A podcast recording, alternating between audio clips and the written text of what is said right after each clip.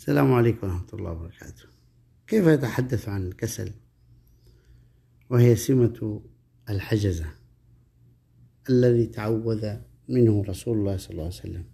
كان يقول صلى الله عليه وسلم اللهم إني أعوذ بك من العجز والكسل.